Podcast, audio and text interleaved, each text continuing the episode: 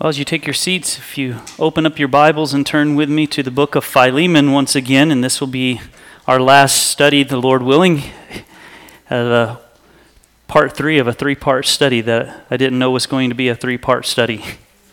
But there's a lot of richness contained in this letter, even though it is a short book. It's just one chapter, if you want to call it a chapter. 25 verses. And I want us to back up and look at verses 18 and 19 again, even though we had covered those last week. And uh, then we're going to close out this passage of Scripture. And we're going to look at some other places in the text of Scripture where Jesus calls us to forgive others because we've seen the main theme of this letter has been that of forgiveness. So if you have made your way there to the book of Philemon, uh, look back at verse 18 and we'll read through to the end of the letter. If he has wronged you at all or owes you anything, charge that to my account. I, Paul, write this with my own hand. I will repay it, to say nothing of your owing me, even your own self. Yes, brother, I want some benefit from you in the Lord. Refresh my heart in Christ. Confident of your obedience, I write to you, knowing that you will do even more than I say. At the same time, prepare a guest room for me, for I am hoping that through your prayers I will be graciously given to you. Epaphras, my fellow prisoner in Christ Jesus, sends greetings to you, and so do Mark, Aristarchus, Demas, and Luke, my fellow workers. The grace of the Lord Jesus Christ be with your spirit. So here we're at the book, or at the conclusion of the book of Philemon. And as I had mentioned last week, we went through verses 18 and 19 together, and it was there in that text that we saw the incredible imagery of the gospel portrayed there for us. How Paul was willing to step in and pay a debt that someone else could not, and how that is the reality of all of our spiritual conditions before God. That we are unable to pay the great debt that we owe. We could not buy ourselves out from under his wrath towards our sin, and so Jesus stepped in and he paid the ultimate price, giving up himself to pay the debt that we could not. And that's where we kind of left off last week. He satisfied Jesus Christ, the full wrath of God, by his atoning work on the cross. And this short letter has been a letter about forgiveness. And though the word never gets mentioned at all in the letter, we get a really strong appeal for it from Paul to Philemon on behalf of Onesimus. So the letter to Philemon is validated as Paul's letter because he begins his closing by stating that this portion, at least, he is writing it with his own hand. And so let me back up and just read that once more. Where he says, 19, I, Paul, write this with my own hand. I will repay it to say nothing of your owing me, even your own self. So we see that um, this is a postscript that is common at the end of Paul's letter, where um, Paul would pen this himself and so it's an authentication, basically, that Paul is indeed writing this letter. At the very beginning of the letter, he says that, that Paul is the one who is writing it. He says, I, Paul, write this. But then at the closing of the letter, he would actually do it in his own hand. And this was common of many of Paul's letters, where something about his penmanship would lead those to conclude that, yes, Paul indeed was writing this letter. We all have something unique in the way that we write. Um, they probably wouldn't be able to write my, read my letters. I would probably have to translate it for them, but it would authenticate it as a letter that had come from me if I were to write this in my own hand. And so it's one of the reasons that Paul does this. But if you remember, Paul had said that he was, would agree to pay the debt that Onesimus owed. And this was also a way to say, you know, you're signing your name to something, almost like you're signing your name to a debt, saying, I will agree to repay this. And so, in the sense that Paul is writing it in his own hand, it's confirming, yes, I will back this up. And I'm backing it up with my own signature here in this postscript. So, we could see it a couple of different ways there. Um, I think it also is a reminder to us, um, to those that we are indebted to. You know, maybe it is a loved one, or maybe it's someone who shared the gospel with us, and as a result, we became a believer in Jesus Christ. So understanding, yes, it is Christ's work that saves us, but there are those that God uses as instruments in our lives to bring the gospel to us, to teach us, and maybe even take us along after our salvation and disciple us and mentor us. And we can think of the debt that we owe to them, even though they would never think of us repaying it. You know, and so when we are reminded of those in our life who have poured into us, in a sense, have, have ministered to us and never expected any return, then it should make us then quick to forgive those who would owe us any debt. So, in a sense, it is still Paul appealing for Philemon to forgive Onesimus, who was the runaway slave. So, in verse 20, Paul once again he puts this responsibility back to Philemon. Paul could have used his apostleship credentials. Remember, in most of his letters, he immediately starts out saying he's an apostle for Jesus Christ. He didn't do that in this letter. He says that he, along with Onesimus and Philemon, he's a fellow slave in Christ, a bondservant of Christ. So he just kind of levels the platform from which he is speaking here. And he appeals to Philemon's heart, he appeals to Philemon's conscience putting the responsibility back on him. In verse 20, he says, Yes, brother, I want some benefit from you in the Lord. Refresh my heart in Christ. Confident of your obedience, I write to you, knowing that you will do even more than I say. So, Paul wants some benefit in the Lord from Philemon. And if you think about what is it in the Lord that he's wanting, how is he wanting Philemon to respond, or what is Paul wanting from Philemon? It's really something of spiritual value. I, I, believe that Paul is speaking of the joy that he would have in seeing Philemon turn and forgive Onesimus of this wrong that he had committed towards him. So, in refreshing my heart in Christ, there is a strong emotional connection to that, that Paul wants to see joy restored to his own heart by witnessing two brothers in Christ now reconciling with each other. And he's speaking from the core of his emotion and also appealing to the core of Philemon's emotion as well when he says, I want this refreshing of my heart to happen. You know, when a Hebrew would speak of something from their heart, what they were really saying is, This is from my bowels. That's like the literal translation of it. And that was where they thought the seat of all of our emotions lie. That at, at the core of our being is almost uh, like saying that when they said it was from their heart. So you know, Paul is seeking something to minister to him inwardly that is from, from the Lord and seeing this reconciliation happen. He wants his heart to be refreshed by Philemon's forgiving Onesimus and also receiving him as a fellow brother in Christ now. And Paul was confident that Philemon would respond positively to his petition to forgive Onesimus, not because Philemon was obedient to Paul, but because Philemon was obedient to the Lord. When he says confident in verse 21, when he says confident of your obedience, I write to you knowing that you will do even more than I say.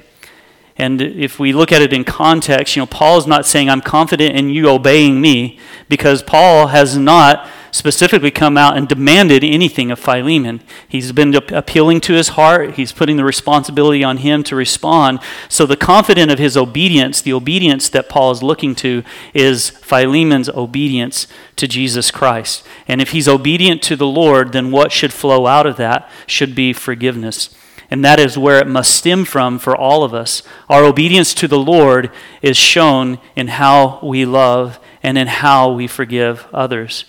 In 1 John, beginning in chapter 4, I'm going to read verse 7, then also jump ahead to verse 11, because this is really a love that speaks or that grows and is formed out of our love for God and our obedience to Him. 1 John 4 7 is it says, Beloved, let us love one another, for love is from God, and whoever loves has been born of God and knows God. So, this type of love that Paul is appealing to is born out of a relationship with God. We know also it tells us in 1 John that we love because God, He first loved us. So that was verse 7 of 1 John 4. And then if you look at verse 11, it says, Beloved, if God so loved us, we also ought to love one another. So there is that being obedient to God and His love for us. Out of that should stem our own love for others, especially those who are part of the household of faith. And so in this, there are many application takeaways as we've read through the book of Philemon together when we consider the perspective of each of the main individuals that are addressed in this letter. So we can look at it from Paul's point of view, we can look at it from Onesimus's point of view, and we can also look at it from Philemon's point of view. And I'm going to just you know, draw on a couple of them for each individual, but you could probably come up with a lot more here. But let's look at first at Paul and, and in Paul appealing on behalf of another here. If we find ourselves like Paul, maybe we know to brothers or sisters in Christ, maybe they're at odds with one another, maybe there's some unforgiveness that exists between them. Uh, how can we appeal? What's the appropriate response in appealing for them to reconcile and to forgive one another? So if we put ourselves in Paul's place, seeking to foster reconciliation between two individuals within the household of faith, then the book of Philemon teaches us how important it is to affirm and also encourage when you see someone loving in the way that Paul saw Philemon loving. If you remember a little bit back in the letter, Paul highlights what he sees in Philemon and his love for not just the Lord, his love and faith in the Lord, but also his love for all the saints. And if Paul has seen this, he knows that Philemon has the ability to forgive, but sometimes we need to encourage that in someone. When we see it in them, we need to affirm it, say, I see that you have the ability to forgive within you. If you truly are a believer, you have God's Holy Spirit within you. You know that you love because He first loved you, and so you should be able to respond in love and be able to forgive someone who has wronged you. So it helps to give them confidence that they have this love available within them to forgive someone. And sometimes they don't often realize that. Sometimes we do need to encourage and we need to tell someone that they do. And it puts also what Paul's done is he's put everybody on equal footing. Back when he refers to himself as being a slave or a bondservant of Christ. He tells Philemon he's also a bondservant of Christ. And also Onesimus, he's a bondservant. So they're all on equal footing in terms of their relationship with God. They are now brothers in Christ. And if we're seeking to look uh, to restore relationship, and to foster forgiveness, then we need to come at it with that approach that, hey, you know, I'm not above you and, and trying to hold my iron fist over you and, and pound this forgiveness into you. No, we're all equal here. We're all looking to God and helping us, and we need to put prayer and time and effort into it. We need to be intentional about it. And so we can find ourselves sometimes like Paul in looking to try to, to create that, not create it, but just to um, encourage that love and that, that forgiveness between others. And then if we look at Onesimus, I think there's a couple of things that we might be able to learn from him. As Paul speaks of this one who is a runaway slave, he was at one time a servant of Philemon, and then he took off without warning, and he left his, uh, his obligation to his master. He also probably took off with some money. That's somewhat indicated here in this letter. So he had done a great wrong to the man that he was subject to here on this earth, his master Philemon.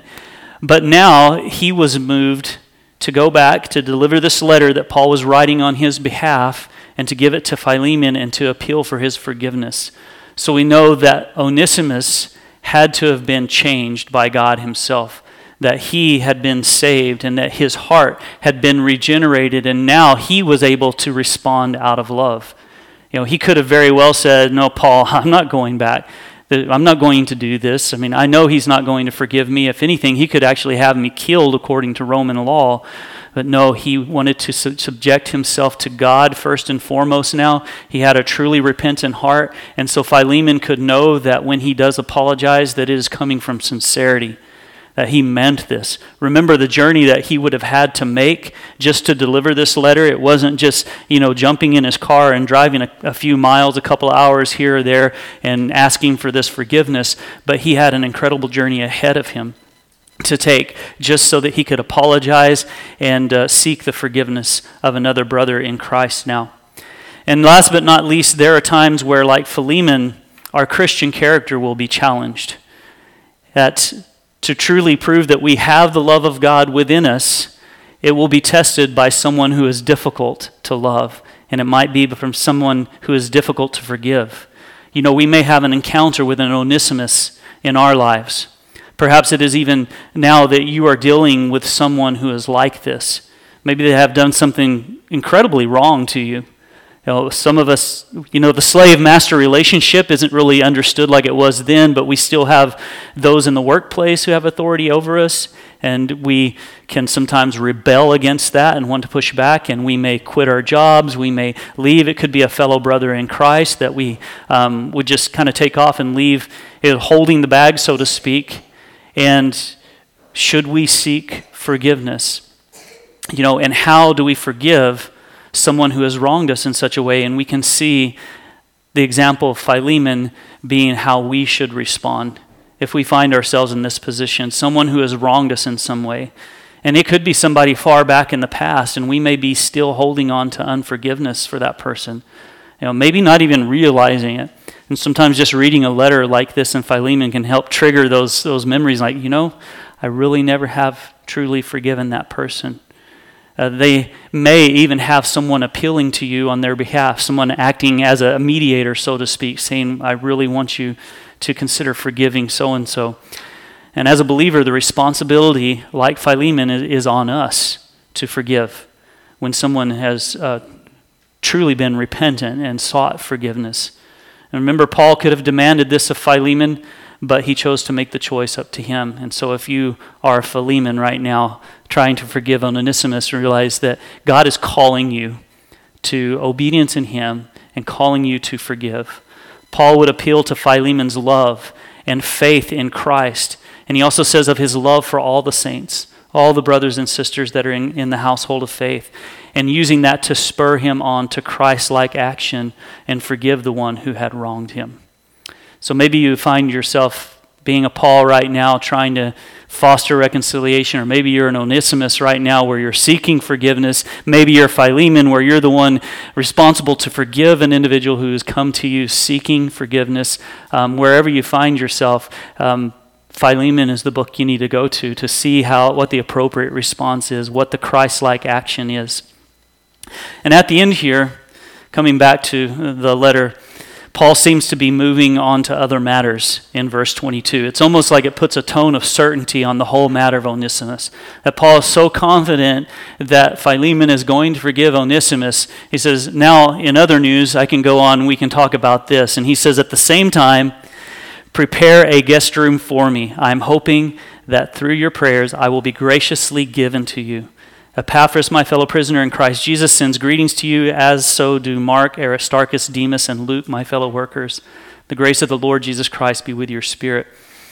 It would seem that Paul is so confident in the matter that the matter will get worked out that he asks that he prepare for a visit from Paul that Philemon is supposed to make things ready when Paul comes to visit after his imprisonment. And Paul is fairly certain that he's going to be released from Roman prison.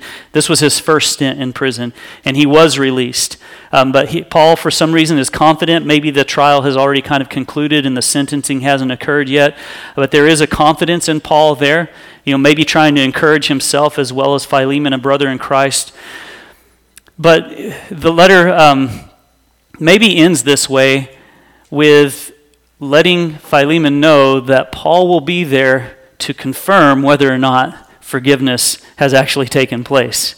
So almost like a little little bit of pressure maybe on Philemon at this point to think, oh, Paul is coming to visit, and he will know whether or not I truly have forgiven him. So perhaps it's that. Um, that's just me speculating. I don't know for sure, but there's a couple of little things that we could, couple of takeaways that we could assume from that.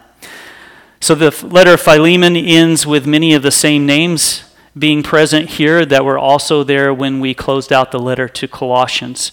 And so I'm not going to belabor that a long time because we already looked at each of these individuals, but I do just want to bring in the name of Mark one more time because that's the first name that Paul mentions of the one, one who is there with him in the writing of this letter. And what it tells us is that Paul himself had an opportunity to forgive someone and he chose to forgive him, that he acted Christ like and forgave someone. And that is Mark, or John Mark, as we sometimes call him. And he was one of the ones who had abandoned Paul and Barnabas on their first missionary journey. When it came time to set out on the second missionary journey, Mark, who was the cousin to Barnabas, uh, Paul said of him that no, he's not allowed to go. He said, He, remember, he abandoned us on the first missionary uh, journey, and I don't trust him to go along with us again. And so it says a sharp dispute arose between Paul and Barnabas, such that they parted ways. And Barnabas took John Mark with him, and they went on another journey. And Paul separated and went on his own second missionary journey, which is recorded for us in the book of Acts. But then later on, we see that there must have been a forgiveness that occurred between Paul and Mark, because now Mark is with Paul at the writing of this letter, and this is long after the friction between him and Barnabas when Barnabas wanted to take Mark along. In fact, we know that the forgiveness had taken place such that Paul would say to Timothy at the end of his letter to second, in 2 Timothy, he would say, Luke alone is with me, get Mark and bring him with you, for he is very useful to me for ministry. So there is a backstory to Paul, including Mark in the book of Philemon. And a lot of Christians knew about this sharp dispute, and they knew about Paul's forgiveness of Mark, and Philemon was probably one of those.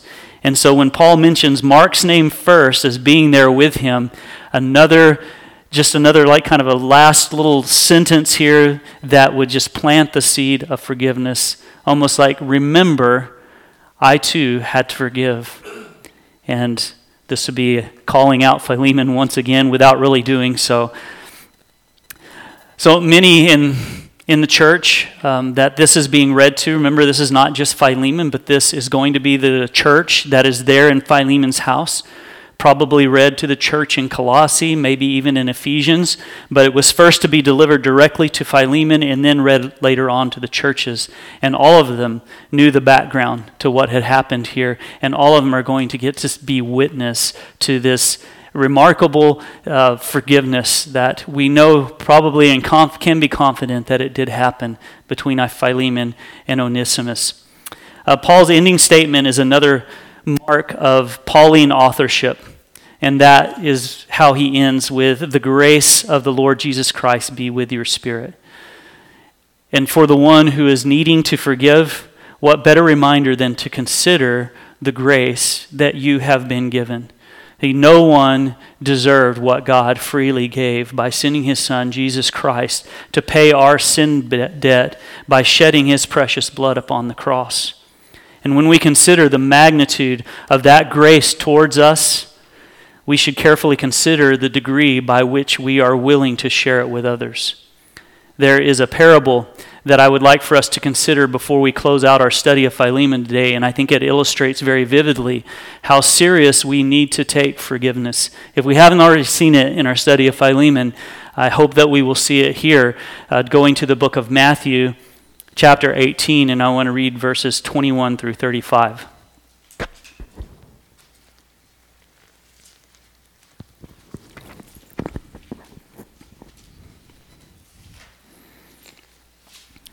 Matthew 18.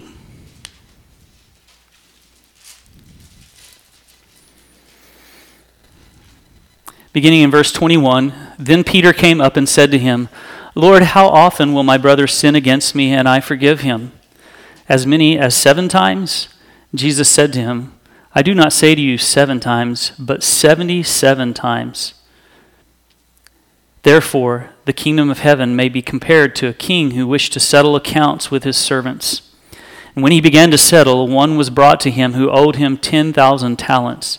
And since he could not pay, his master ordered him to be sold with his wife and children and all that he had, and payment to be made. So the servant fell on his knees, imploring him, Have patience with me, and I will pay you everything. And out of pity for him, the master of that servant released him and forgave him the debt. But when the same servant went out, he found one of his fellow servants who owed him a hundred denarii. And seizing him, he began to choke him, saying, Pay what you owe. So his fellow servant fell down and pleaded with him, Have patience with me, and I will pay you. He refused and went and put him in prison until he should pay the debt. When his fellow servants saw what had taken place, they were greatly distressed, and they went and reported to their master all that had taken place. Then his master summoned him and said to him, You wicked servant, I forgave you all that debt because you pleaded with me. And should you not have had mercy on your fellow servant as I had mercy on you? And in anger, his master delivered him to the jailers until he should pay all his debt. So also my heavenly Father will do to every one of you if you do not forgive your brother from your heart. You think about the magnitude of that debt that this servant owed. The amount uh, was impossible to pay. I mean, he's speaking of talents here 10,000 talents. Even one talent went have been about a year's worth of wages. And here he owed 10,000 talents. It was a, a great, enormous debt, and there was no way that he possibly could have repaid it. He would have found himself in prison. He would have found his children and his wife in prison as well until the debt was paid, which would probably wouldn't have been by the end of their lifetime. So they're looking at a year's, a life's worth of prison sentence here for them. And yet he pleaded with his master to forgive him, and the master was moved by his pleading and forgave him of all of his debt, and it was a considerable amount of debt. But then the scene changes, right? And now a fellow servant of this one who had been forgiven so much was seeking forgiveness for a debt that he owed him. He could not pay it. But his debt was only a 100 denarii, which, if you compare it to talents, was probably pennies to the dollars. I mean, this was really not a substantial debt.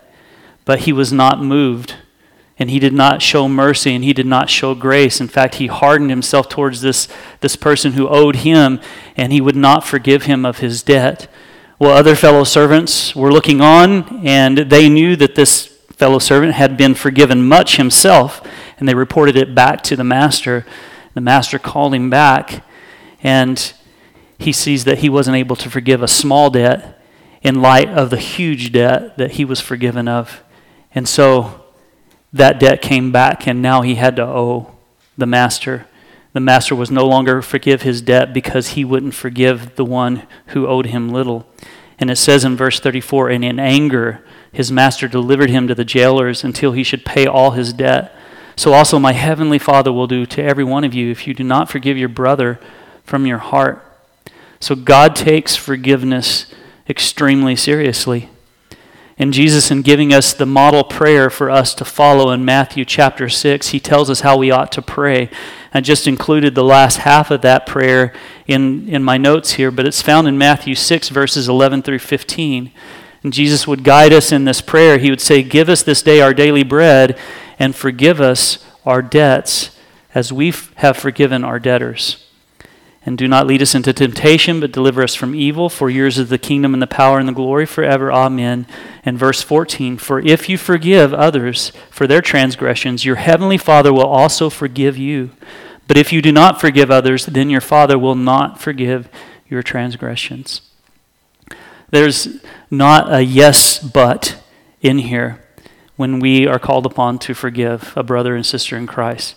And we kind of want to turn it always into an excuse to defend ourselves, right? When we need to forgive someone, and we well, yeah, but I mean, we've all, most of us have had kids in this room, and you know when you're trying to settle an argument, there's always an excuse there. Yeah, but it's like no, no, you have to forgive. And it, it, the consequences is if you don't forgive others, then your heavenly Father will not forgive you. And now this is just me sharing scripture with you because it's not like, well, that's that's just Owen saying this. Like I have the advantage of just no, look at what scripture tells us. I mean, we've read two accounts of this of what it means to forgive and what it takes to forgive. And I understand that there are some serious grievances that we might have for those who have wronged us in some very terrible ways. I don't I don't want to try to lighten or diminish that. I've seen examples of forgiveness, though, where someone who has lost a loved one at the hand of another, having been uh, led to forgiveness, that was just such an, a wonderful illustration of what true forgiveness looks like from a sincere heart. How a loved one could have been taken from somebody, and yet they could still be turned and moved to forgive them for that grievous offense that I never want to even imagine. Our Lord demonstrated the greatest forgiveness, though, by dying for sinners who ridiculed and abused him. You know, so often we just go immediately to the cross and we think about, you know, Jesus dying on the cross and shedding his blood for the forgiveness of our sins. And that was a serious undertaking of horrible punishment. But if you go all the way back to what he endured even before the cross, all that he undertook at the hands of sinful men leading up to his crucifixion, you know, that he would have been uh, charged illegitimately charged, and then he would have had been beaten and scourged almost to the point of death, and a crown of thorns put on his head. And you think about all the mocking and the spitting that went on as he walked down the road to Golgotha, and even having to carry this huge Roman cross that he knew was going to be what he would die upon. And this most horrible form of punishment that one could ever imagine, and then to be nailed to that cross and to, to pour out his blood for the forgiveness of our sins, and that He could say, What? Forgive them, Father, for they know not what they do. You know, I talked earlier about considering the magnitude of that demonstration of forgiveness that we receive from Him being the determining factor for the degree by which we are willing to give it to others. And this is an example that we look to for how we should love and how we should forgive and only God can help us forgive, but He commands it of us. You know, and when we were looking at Colossians in chapter 3, verses 12 through 13, we touched on this a little bit, but you may not have uh, caught it when we first studied it. It says, Put on then as God's chosen ones, holy and beloved, compassionate hearts, kindness, humility, meekness, and patience, bearing with one another, and if one has a complaint against another, forgiving each other as the Lord has forgiven you, so you also must forgive. There again is a command for us to forgive others. When we despise His mercy and grace, then we can expect to receive nothing less than God's justice, similar to the parable. If we cannot forgive our brother his trespasses, then our Heavenly Father will not forgive ours. Some of you may know this story that I'm about to tell you, but it comes from Corrie ten Boom's book called The Hiding Place. And she um, worked against the Nazis in World War II, hiding Jews in her home. And when she was caught, she was sent to a concentration camp where she was basically stripped of all dignity that she had. And she saw her father and her sister Betsy die at the hands of the Nazis and suffered more at the hands of other people than we could possibly imagine. It was a horrible suffering that she undertook. And this is precisely why her encounter with forgiveness is so memorable. So I'm going to read it directly uh, from the ending of her book. It was at a church service in Munich that I saw him, the former SS man who had stood guard at the shower door in the processing center at Ravensbrück. He was the first of our actual jailers that I had seen since that time.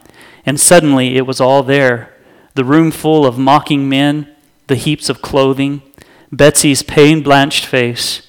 He came up to me as the church was emptying, beaming and bowing. How grateful I am for your message, Fräulein, he said, to think that, as you say, he has washed my sins away. His hand was thrust out to shake mine, and I, who preached so often to the people in Bloemendaal the need to forgive, kept my hand at my side.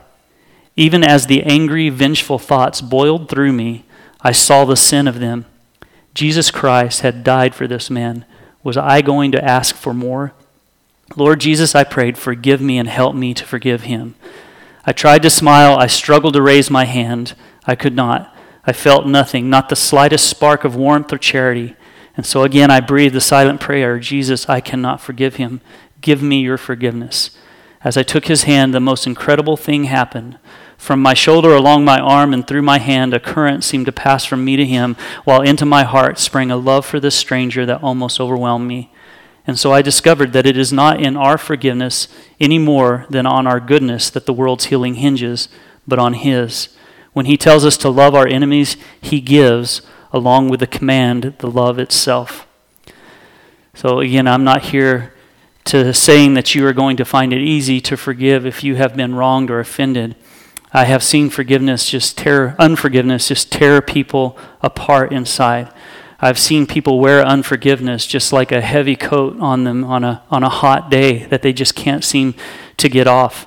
It's almost like with some, there's a real physical manifestation of how they treat others, including themselves, when there is unforgiveness in their heart. I watched a man pray one time uh, for God's help to forgive a dad who had abused him horribly uh, over years of his childhood, and how he went from this downtrodden and bitter man during this retreat that I was on to having so much joy and peace just almost instantaneously hit him and just cover his face with such a joy that you could see outwardly and you knew it was going on instantaneously as God's forgiveness just had flooded over him when he forgave his father. And it was one of the most incredible things that, that I've seen. But forgiveness can be hard, but it is not in our forgiveness that the world's healing hinges, but it is on His.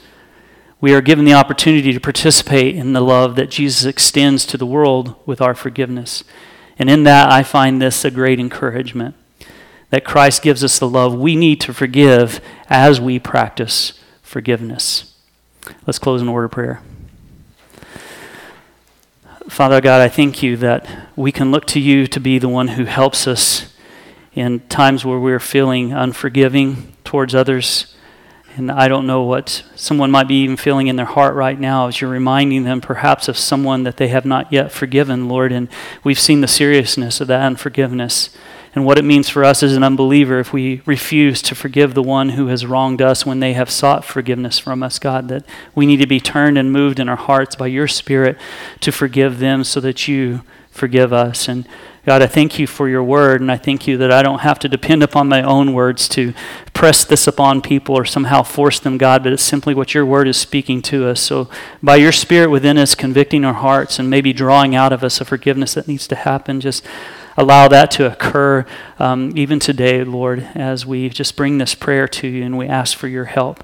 And Lord, we thank you for the, the magnitude, that debt that we owe to you, God, that Jesus Christ stepped in and he paid that for us. We were doomed to a life sentence of death, death apart from you, death perishing in hell, Lord. And, and yet you came and you took everything that we deserved upon yourself, the very wrath of your heavenly Father, and you paid that price so we wouldn't have to. And God, I pray that we would turn to you, turn away from our sin and repent and confess before you that we cannot save ourselves, that we need you to save us. We need you to pay the debt. God, I thank you for just in a moment the demonstration that we will see of that forgiveness of sin that you have just affected by your grace and those that have come forward wanting to be baptized. And uh, we want to celebrate that, Lord, and that we get to see something outwardly, which you've already done inwardly, in the forgiveness of sin and drawing us into a peace relationship with the Father. Lord, we ask this and we pray it in Jesus' name. Amen.